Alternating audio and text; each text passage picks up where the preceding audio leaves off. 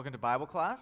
So, this morning we're going to continue uh, talking about Mark chapter 4. So, if, you, if you're new here or haven't been to uh, Bible class in a while or know anything of what's going on, uh, we are working in the Mark My Word series. So, we're working through the Gospel of Mark, uh, just, just allowing, allowing the story of Jesus from Mark's account, allowing that story um, to tell us what we need to hear. Not going to it with, uh, with preconceived notion or assumptions or, or, or, just any base knowledge, but just going to it fresh and, and reading the story as a whole and trying to discover what, uh, what the story has for us today. Uh, and we have entered into um, a very unique section of Mark's gospel. So last week we talked about that Mark does this on two accounts. Uh, two times, he will um, kind of step away from the story, telling the story of Jesus, and, and he moves into the section. He does it again in chapter 13. So he does it chapter 4 and chapter 13, where he basically says if you were to listen to Jesus, like if you were in a town that he traveled in, or if you were to sit at his feet as you would a rabbi and listen to him teach, these are some of the things you would hear him say. Uh, and, and this section in chapter 4 is unique because it's all about parables. Uh, and so these past two weeks, uh, we have been talking about a parable, what a parable is, and, and why Jesus uses these primarily puzzling stories to reveal and teach about the kingdom of God. Uh, and, and they are. That's exactly what they are. We, we explained a parable last week, and the reason for this kind of backdrop of this image of a stained glass window is that parables are a lot like that. You know, from the outside, if you were to walk outside this window and look in, uh, it would look dull and lifeless and grayscale, right? You don't see any significance of it. You can see maybe hints of color, but you don't, eh, the full picture isn't there. It's not until you actually walk inside and you look at the stained glass from the inside that you can actually see the brilliance and the radiance and the color and how all the pieces work together. And it's the same with parables, and it's the same with Jesus, and it's the same with the kingdom of God. That it's not until you step closer that you step into the story or you step, um, you step in step or step closer to the person telling it, Jesus himself, that the things he taught and his life itself is revealed to you. From the outside, it looks dull, it looks chaotic, it looks insignificant, even. But when you step closer, it slowly is revealed to you. And that's, that's what these parables are about. And that's why when you read them and when I read them, we read them together, we read them and we're like, what is going on here? um, and we're going to do more of that today. Um, but when you step a little bit closer, you see the significance of it and, and the beauty begins shining through. So we're going to continue uh, continue in Mark chapter 4. Last week we got through the first parable, uh, the parable of the sower. Just a reminder of kind of what is happening in this section. Uh, Jesus has uh, kind of established, kind of built a, a natural amphitheater here on this mountainside. Um, so if you recall, Jesus, um, he, he the, the Galilean, the Sea of Galilee, and the Galilean uh, landscape kind of has these, these rolling hills. And these hills, they'll go basically, in some parts, they'll go straight into the water. So it's just hill and goes straight down and basically bays out into the water. And so a lot of people, um, and, and scientists have gone and tested it, that you can go in these areas and you can actually speak to thousands of people the way it travels across the water and hits the mountains. You can actually speak easily to thousands of people. Uh, so there's just these natural uh, theaters set up for people to teach. And Jesus, he's gotten to a boat and he's moved a little bit offshore because sound travels better over water. Uh, and he's teaching, and he, and he has this, this crowd of people from all different walks of life um, people who are on Jesus' side and people who are not on Jesus' side, people who are intrigued and people who are frustrated with Jesus. They're all here and they're all listening. And Jesus is calling them to listen. If you remember, uh, we talked last week about the importance, the significance of that, of listening, of learning to be good listeners, and how we're not good at it. Um, even when we're listening, we're developing a response or we're commentating what the person says.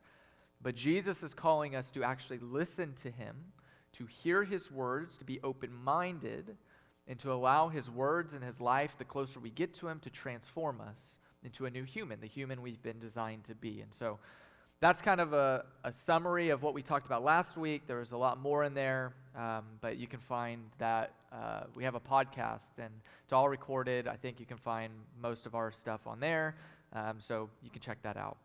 So this week we're going to continue Mark chapter 4. Uh, there's three, three more parables in this section. So the first one starts in verse 21. The next one starts in verse 26, and the next one in verse 30. I don't know how much I'm going to make it through these. Um, I don't know how much time I'm going to have. They seem really short, but there's tons packed in here. Uh, and I tried writing most of my stuff, so at times I might just be reading from my paper, uh, but that's just me trying to give you the best the best I can because uh, there's just a lot here. So, the sayings that are found in this section, all of the sayings and phrases and parables themselves are found throughout uh, Matthew and Luke as well, uh, and even other gospels that aren't in ours. The Gospel of Thomas, for example, has some of these stories in them as well, uh, which, which gives us a, a good idea or good understanding that Mark was most likely the first uh, and then that these other collection of writings used Mark as a, as a resource as they began to write their gospels and they began to uh, remember the story and, and as they began to develop their understanding of it. So uh, this, this section is just, is just filled with, uh, with stories and phrases that's used throughout all of the gospels. Uh, and, and I'm going to ask somebody to go ahead and read for us that first parable. So, in some of your Bibles, it's called a lamp under a basket, or you might have a lamp on a stand, or something in, in that regard. Um, it's verses 21 through 25. Will somebody just read that for us? Okay, uh, strange. um, so, Jesus has moved off of the parable of the sower, and he just explained it. He explained it as you know, the seed's going to fall on different soil. Some of it's going to be rocky. Some of it's going to be thorny. Some of it's going to be good. Uh, and then he moves straight into this parable, this little story. Uh, and your Bible does not do it justice. Um, it leaves out a very important element. Um, in fact, my Bible does it as well. Um, and the ESV is usually a more literal translation. But if you look at the Greek, you're, you're, missing, uh, you're missing a lot in this, in, these, in this little story. So uh, it's, it's interesting. All of the other gospels, they put the lamp, the lamp in this story. Okay, that's, that's the subject. They put the lamp in the objective case. But, but Mark, he puts it as the subject of the sentence. Right? This is the main character, this, this lamp. Whatever this lamp is, it's not a person who has a lamp, it's the lamp. That is the object. That is, or that is the subject. And Mark is the only one who does this. And I think he does it for theological reasons, right? He's making a theological case when he, when he says, when he's talking about this lamp. And another thing that our Bibles miss out on is that yours has a lamp, doesn't it? When you look at it, does it say a lamp? Yeah, yours has a lamp. So in Greek, it uses a definitive article. It's the lamp, which might sound insignificant, but it's, it's pointing to a singular source of light. It's not pointing to just, just a source. This is a, this is a TV of all of the many TVs out there, or this is the TV. And there is no other TV. This is the TV. This is the one. Okay, so you, you kind of get the idea of the significance of it, that this is a definite, this is, this is um, a singular lamp. So why is Mark, why does he feel like he needs to put the lamp? Well, if it's pointing to Jesus, right, if this is not just an ordinary lamp, if, it, if it's trying to pull something out of this, uh, if, he's trying to, if he's trying to talk about something more significant, he's, he's, he's establishing it as the, the lamp. Now, again, I, I know this comes from the, word, the mouth of Jesus.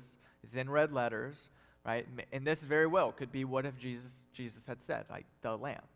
Um, we don't know because Matthew and Mar- or Matthew and Luke they have a lamp. Um, they, they have it differently. So Mark decided to not put a to put the, and I I think Uh, when you look a little bit closer, you, you kind of see why. Another interesting thing about the lamp uh, is that the lamp is coming. Okay, so um, let's see. Mine says a lamp is brought to you or is put in. What does yours have? Does anybody have the word coming there by chance? What's that? Uh, it's brought in. Yeah, to bring in. Yeah. Do anybody have anything different? Probably not. Um, that's unfortunate. Uh, mine doesn't either, so it's unfortunate. Uh, so the word in Greek there, uh, I'm, I, I, don't necessarily know how to say it.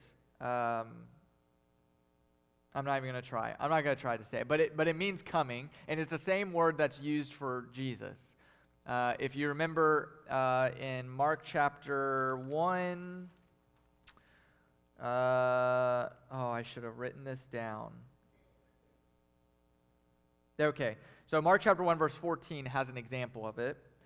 Now, after John was arrested, Jesus came into Galilee, right? That, that he came, that coming verse, that coming verb, um, that's the same word, same word used here. Um, that this light, it comes. It's a, it's a verb that is used for primarily a living thing, a human, right? But it's given to an object, a lamp here. Uh, which is maybe you find that interesting, maybe not. Again, I think it's pointing to uh, Mark trying to pull out something significant that this isn't a, this isn't an ordinary lamp by any means, uh, but rather it's a metaphor, right? Uh, and that this lamp that's bringing light, that this lamp is Jesus, and that Jesus is bringing light. He's bringing uh, revelation. He's revealing something Right? Because the most important thing in a dark room is a lamp, is it not? If you're in a dark room, how useful is everything in that room without light? Next to none. Right? If you can't see it, if you can't experience it, if you don't know where it is, it's useless. The most significant thing in any room is a light. If we were sitting in dark here, there was no light, you would just be hearing a voice in the abyss, right? And you wouldn't be able to read the words for yourself. You wouldn't see me or you wouldn't see each other, right? light is the most significant thing. And this light is bringing light to everything in this room. And everything that is hidden in this room is now being revealed. Do you see this? And the light itself, it can't be hidden. Right? Whenever you use a light, do you put it under a bed? Do you put it under a towel? What do, what do you do with a lamp when you, when you want to use it? Well, the parable and what Jesus um, says in this parable is you put it on a stand and it gives light and it, and it reveals everything inside the room that you want to use, right? God's purpose in Jesus is to enlighten the world. God's purpose, like the reason that we have Jesus, is so that God's kingdom can be revealed to us like a light in a dark room, that, that everything in that room finds its use and finds its meaning because there is first light. And without that light, that you, you might be able to use things, you might be able to make, make your way around the room, but you can't use it in the same dynamic that you can if there's a light there. Is this, is this tracking the, the significance that, of what Mark and, and really what Jesus is doing in this parable? This theological significance of Jesus. Like, this is Jesus making a stance. I am that light, the light, not a light. I am the light, and the light that's going to reveal what. Oh, excuse me, I ate some bread right before, uh, right before I started teaching. Um, uh, man, I forgot what I was saying. It was so good. I'm sorry. Uh, that the kingdom of God is going to be revealed by Jesus. That, that's the point. That's the point I want to get. Uh, the very humanness of Jesus. So we, we often forget that Jesus was a human because, I mean, because we view him as our Savior, as the divine, as the Messiah. We read these, these miracle stories, him walking on water and him healing people of disease and sickness, and we forget that he was flesh and bone like us. Right? And the very humanness of Jesus, it governs the glory of God from overwhelming and blinding the world. Right? Jesus is like the, like the screen of a lampshade, like the lampshade, where God's glory and God's magnificence and his power, I mean, the creator of all things, is the light bulb. And Jesus is this, the shade that, that keeps us from staring straight at the bulb, right? It, it keeps us from being blinded by the, the radiance of God, but it, it still filters and provides light to the room, right? And at the same time, Jesus, the humanness of Jesus, it invites us to discover the kingdom by experience. Right? He invites us in, and that's what these parables are about. And I'll, I'll mention this in the sermon, but the rather baffling activity of God through Jesus, right? And if you don't think that the story of Jesus and God is not baffling, you're not reading, you're not thinking about it hard enough. That God, God, the Creator, the, the thing, the, the being by which your image is made, the one who created time and space and matter, that that God who lives in a space that is completely other than us, that he decided, I want to come down to your level. I want to walk with you. I want to be you. I want to experience what you experience. The creator becomes the creation. It's significant. It's baffling. And the rather baffling activity of God and Jesus is like hide and seek to us. Right? We, we, see, uh, we, we, see, we see hints of it, it's hidden from us. But only things that are hidden, things that are hidden are, are, are how do I say this? Um, only that which is first hidden can be found.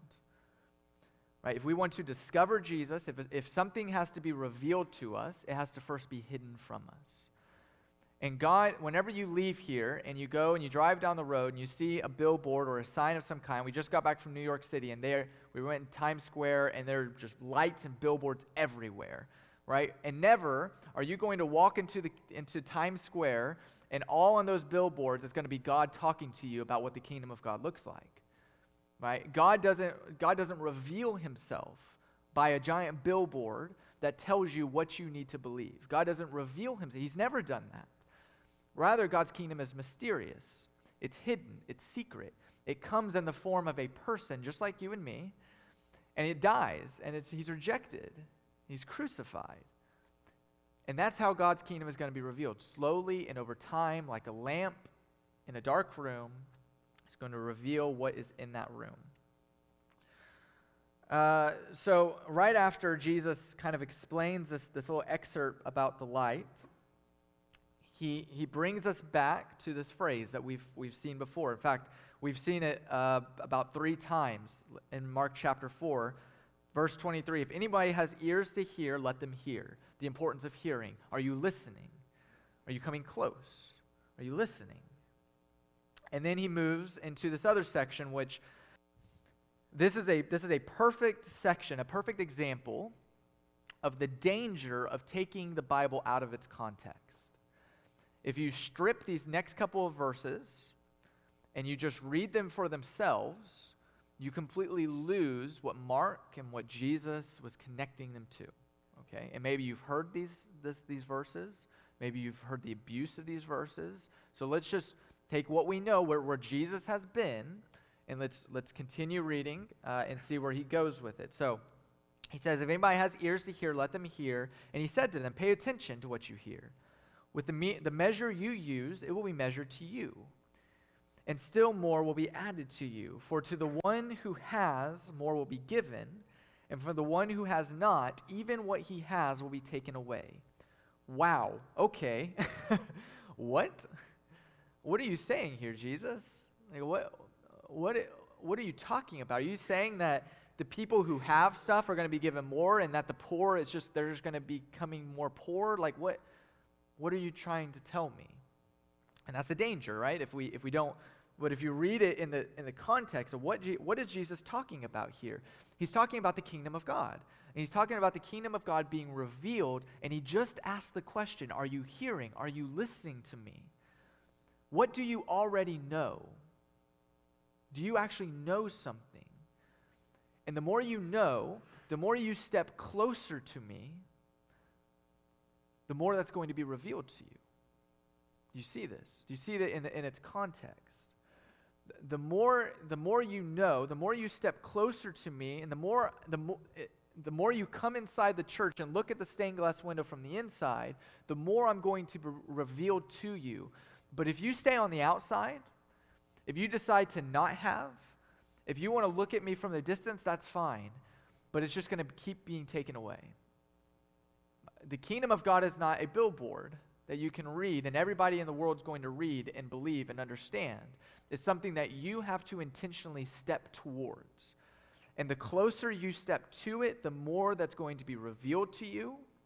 And the further you step back and the further you, you create the screen in front, the more abstract and obscure and ridiculous the life of Jesus is going to look. And that's how the kingdom's been designed. It's not designed to just catch everybody. It's not designed to get your attention from the beginning. It's not designed to give you what you want. The kingdom of God is designed for you to be curious and intrigued and interesting, and it's designed for you to take that step towards Jesus. And if you are willing to take those steps, if you're willing to know more, if you're willing to listen, Jesus promises that his glory and the, the kingdom of God, that it will be slowly revealed to you over time. It's awesome, right? It's a parable of a lamp. It's a lamp, a lamp that gives light, that reveals something in a dark room. And in this world and in this life, it's a dark room. There's a lot of darkness that surrounds us. And Jesus promises, I'm going to reveal things in this world to you, but you have to first come towards me. Okay, whew. Um, the, this, this is also an old Jewish saying um, the idea of pay attention to what you hear. Kind of going back to what I just said. With the measure you use, it will be measured to you. If you listen, it will be revealed. If you don't, you won't get. This is an old Jewish phrase. Another one that I've heard or that I've read through Jewish literature uh, in the pot which you cook, in, in the pot which you cook for others, you'll be cooked, is another proverb in the same. Like, the measure you use is going to be given. The pot you use to cook for others, you're going to be cooked in yourself. So decide what you want that to look like. Uh, and yeah, okay. And then verse 25, Mark applies this Jewish wisdom saying to the understanding of parables. It seems illogical that more can be given to one who has and than the one who has not. Uh, let's see, the degree to which one hears the parables, the extent to which one allows the kingdom to break upon oneself, will determine the measure of one's understanding. Does that make sense?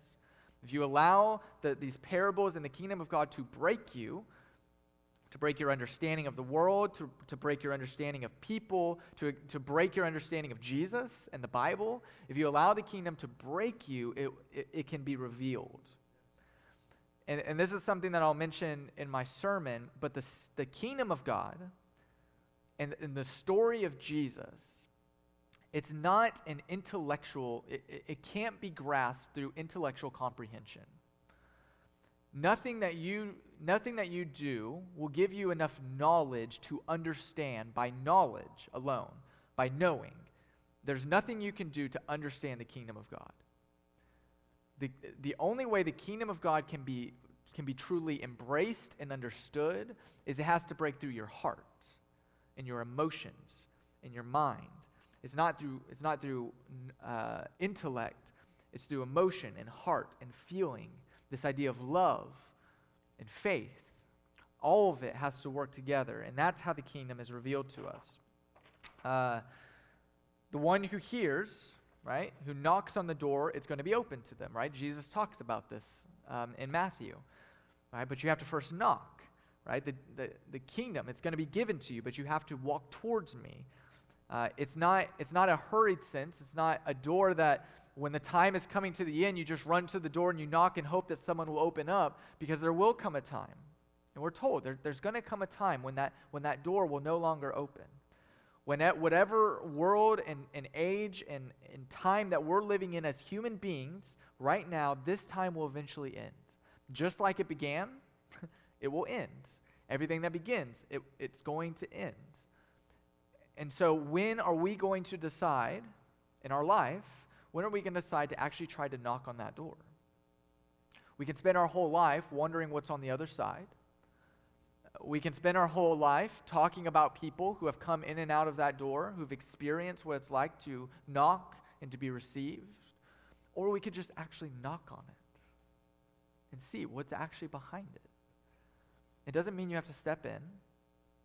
It doesn't mean you have to you have to agree with whatever the host says. But knock. And that's the invitation that Jesus gives. He says, "Knock on the door of the kingdom." Step closer to me, Jesus, step closer, and I will reveal things to you that you've never seen before. But I'm not going to do it if you're going to stand back there. If you're going to stand back there, I'm always going to be strange and different and weird. But if you want it to be revealed to you, come closer and I, I will give it to you. Okay, so we move. So, so Jesus ends that parable. That's the end. Okay, so now he's moving to the next weird story. Okay, and and the significance about these next two is the first parable, that parable of the, of the lamp, was about Jesus. Um, it was about how uh, Jesus is used as an instrument to reveal God's kingdom. These next two parables are going to be specifically about the kingdom of God. And Jesus is going to introduce them. What is the kingdom of God like? It's like this, it's like that. Uh, so, so we uh, just, just kind of know that in the back of your head as we read these last two parables. Will somebody read the next one? The parable of the seed growing. Uh, it's verses 26 through 29. Will you just read that for us? Awesome. Thank you so much, Sonia. Okay, so that's the kingdom of God. um, that's it, right there. You, you, just read. If you, if you, everything you need to know about the kingdom, it's right there. Um, no, it, it's a lot more, but uh, this parable is interesting. It's this is uh, the Gospel of Mark is the only place this, this little parable is found. Um, so it's unique, it's special, it's different. Uh, it's very similar to the parable we read at the beginning of Mark chapter 4.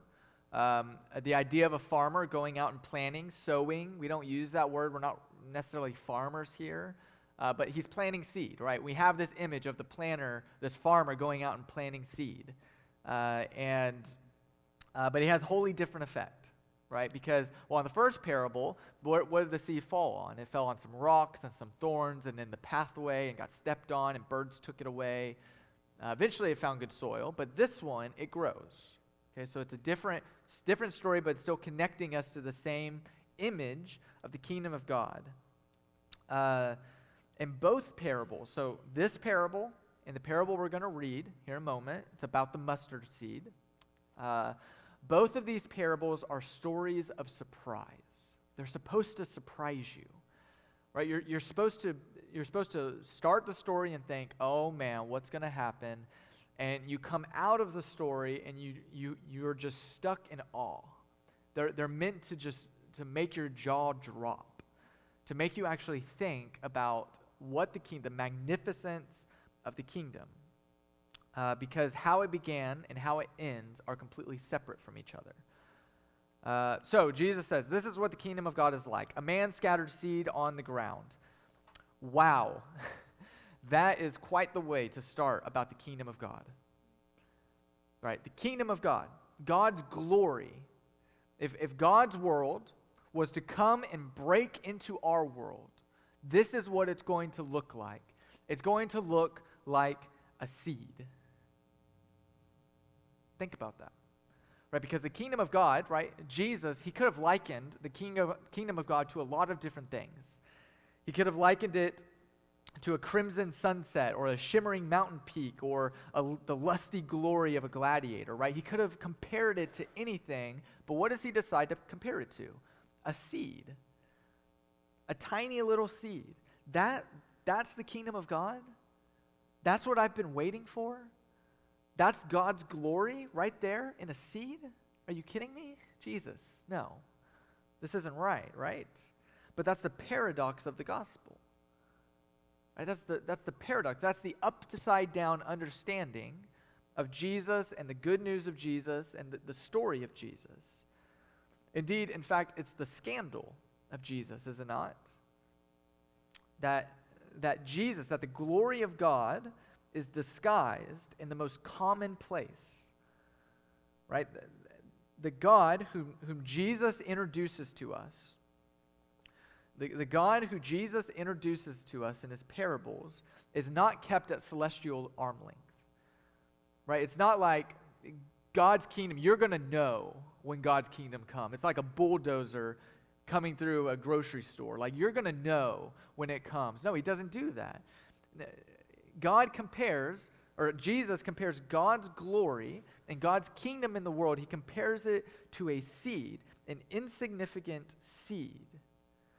Jesus, he does not spend time telling us about how high and lofty God is, but instead he tells us how very near and present he is. How routine planting and harvesting, how these are mundane clues to the nature and the plan of God. That God, the glory of God, is, is here. It's with you. It's not something that, that is beyond you. It's not something that is out of reach to you. It is something that is common and it can be revealed to you by common things. It's uh, pretty amazing. so, Jesus, in this parable, he, he compares it. The kingdom of God is as if a man should scatter seeds on the ground. Okay, cool. Wow. That is very normal. it's like, it's like uh, the kingdom of God, it can be compared to a businessman that goes and sits at a computer. That's what it can be compared to. Okay, that sounds very normal. What's, where's the significance? Verse 27 He sleeps and he rises night and day. The seed sprouts and it grows. He doesn't know how it grows, but it does. Right? And in the same way, that's what the kingdom of God looks like, doesn't it? That the seed is put in the ground, and especially to now, modern science, we, we understand the, the, the process of growth. We understand how a seed grows, but especially for an ancient, right? They don't understand how a seed grows. You put it in the ground and something big pops out of it. And eventually that thing's going to grow so big you can eat something that grows from it. It's crazy when you think about it that something that small can turn into something taller than this building, right? And it can produce fruit that can give you life. But it started small. And that's what Jesus compares the kingdom to. In the same way that you don't understand, because you probably don't, because I don't understand it, I didn't look it up. The same way that you probably don't understand how that little bitty seed that you put in the ground and pops up and becomes bigger than this building, how that happens, that's what the kingdom of God is like.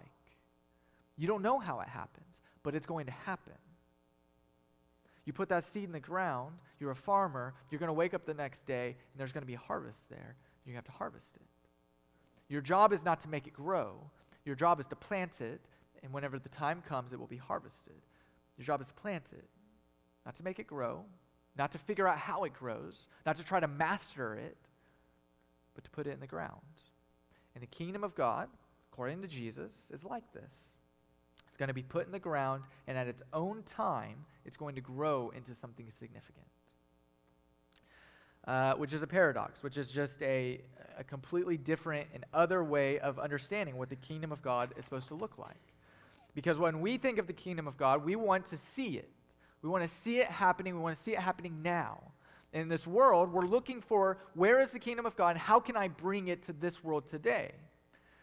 And we're trying to take big things and we're trying to show God off in big ways. But God has never worked that way. God has never worked that way. God has never tried to make the headlines. God has always worked through insignificant means to bring the most significant results. God has always worked through people like Jesus, who is a farmer from Galilee, from Nazareth, from nowhere, who's going to be rejected and killed a, a traitor's death. That's what, G- that's what God uses to bring about his plan. It's like a seed planted in the ground. Okay, let's, um, let's go ahead and read the, the last parable as we kind of move, we keep moving through this. So, will somebody read the parable of the mustard seed, uh, verses 30, and just go ahead and read through 34. It gets through the end of the parable, but it's a, it's a good little section at the end.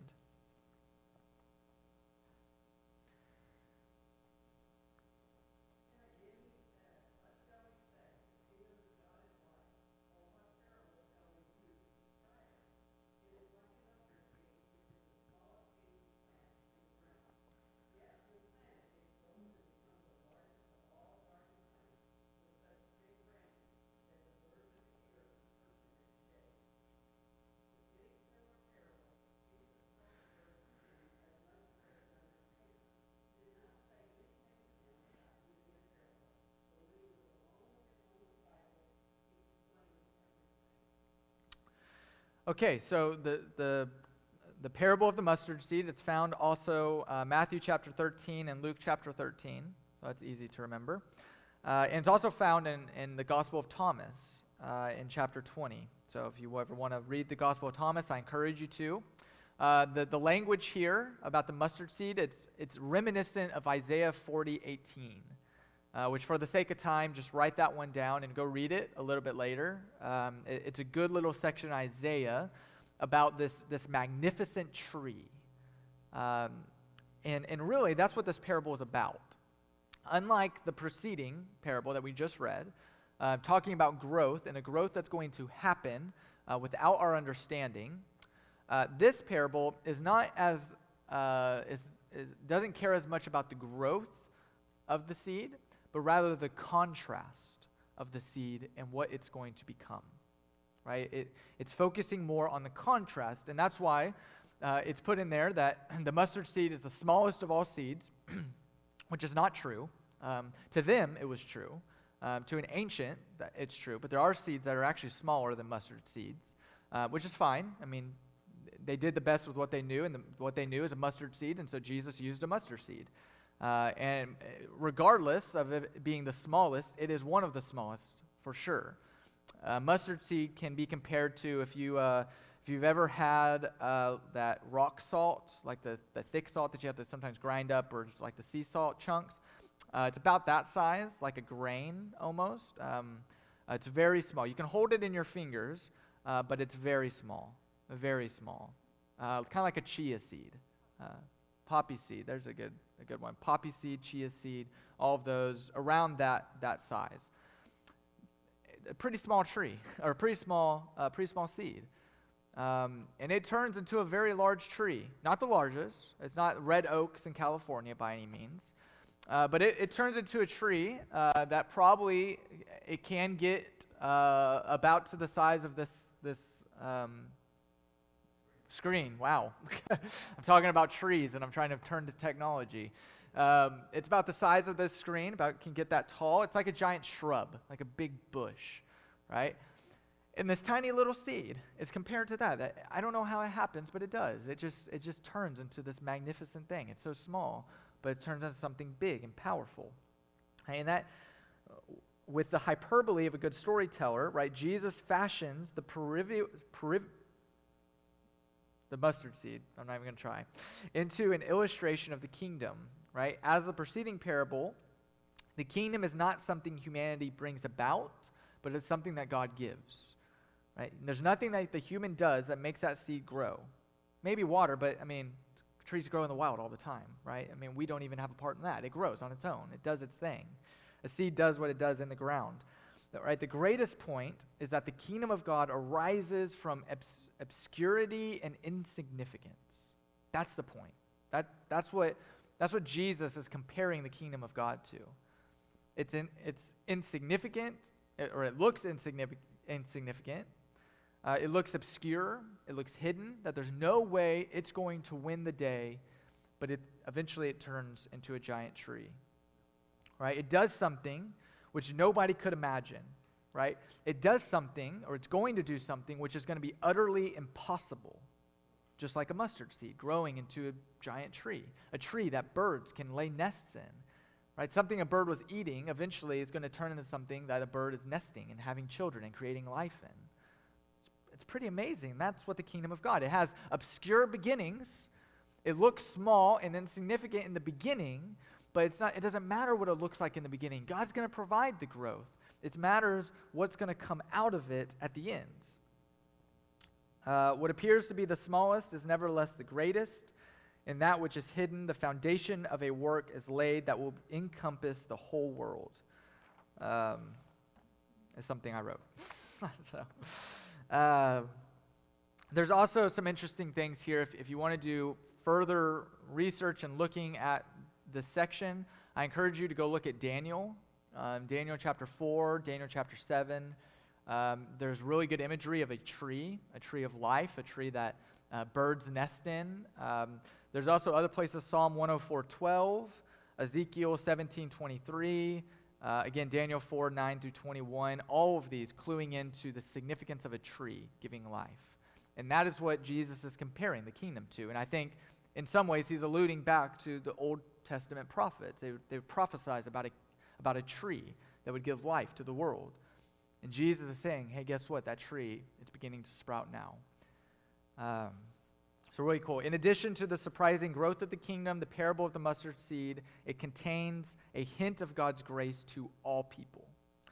Um, and that can be seen in the idea of these birds nesting in the tree. That, let's see, what does it say?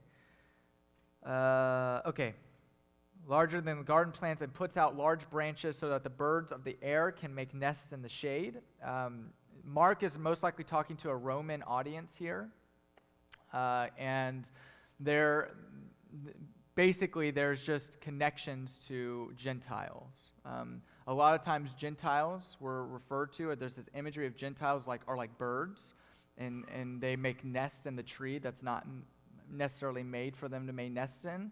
Uh, so maybe that this is Mark kind of including everybody, that, that this tree, the kingdom of God, is going to be for everybody. But I don't necessarily have time to break that down. Uh, Okay, so as a conclusion, as a kind of close out here, uh, so we read through these parables, uh, and it is the all important first step. This is what I wrote. Maybe, maybe it'll be helpful. Uh, those who are unable to hear find parables uh, confusing, basically. Hearing determines whether one is an insider or an outsider. If you hear and you're willing to hear, what do you hear? What are you listening for? And it is the all important first step that leads to fellowship with Jesus, where fuller understanding becomes possible. For when we are alone, when Jesus was alone with his disciples, when he was close with the people, the people who came to him, when he spent time with them, Gospel Mark, right here at the very end, it tells that he explained these parables to him. Right? Only in association with Jesus can lead one to learn understanding. Sorry, wow. Only in association with Jesus can one learn to understand the language about God. Only within association with Jesus can one learn to understand the language of God and how God works in the world and what God looks like in the world. Right? Parables, they were the public persona of Jesus, the teacher, right? He used parables. This is his teaching style. And he, and he used through graphic images of everyday life, he teased out, he tantalized he tested his audience. Right? He used these parables as a, as a test for them and, and, a, and made them think as little riddles and inviting them in as they listened. And you have the same response. If you're on the mountainside and you're listening to Jesus, what is your response? Right? He's inviting people into an insider experience of the kingdom, and that's found through fellowship with Him. And that's what He's inviting you into. I know these are obscure. I know these are abstract, Jesus says, and that's how they've been designed to be. Right? I'm not going to just put it on a billboard for it to be clear. I want you to make that first step, come closer to me. And these things are going to be revealed, and you're not going to understand it, just like you're not going to understand the seed. But even something so small and insignificant can, can turn into something great and mighty. Right? And understanding that mystery can only be revealed if you come to me, the light. And that's what Jesus, I believe, what Jesus is trying to tell us through these parables, through these little stories. Uh, okay, so that is that's it. Uh, next week, Tracy is going to um, finish out chapter four with the story of the storm, Jesus calming the storm. I think it's going to be really interesting. Uh, but let's go ahead and close out in prayer, and then we'll get ready for worship. So let's pray. God, thank you so much for all the ways that you are good and mighty and powerful. And God, uh, I know at times we just, we wish you would show that power and glory in this world more. Uh, we wish that you would just make yourself known and make it more evident to us. But God, you have told us that your kingdom, that it, it comes in the most obscure ways, the most hidden ways, the most secret and mysterious ways. And God, to understand it and understand it in its fullest, then we must, be, we must learn to be good listeners. We must be open, we must keep our minds open to your word and your life and your message. Then we must come closer to Jesus. We must listen and learn to love and share grace in the way that he does. I thank you for this time that we've had studying your word. And may everything we do now and in the next hour, may it all be to your glory. We say this in the name of that Savior, Jesus Christ. Amen.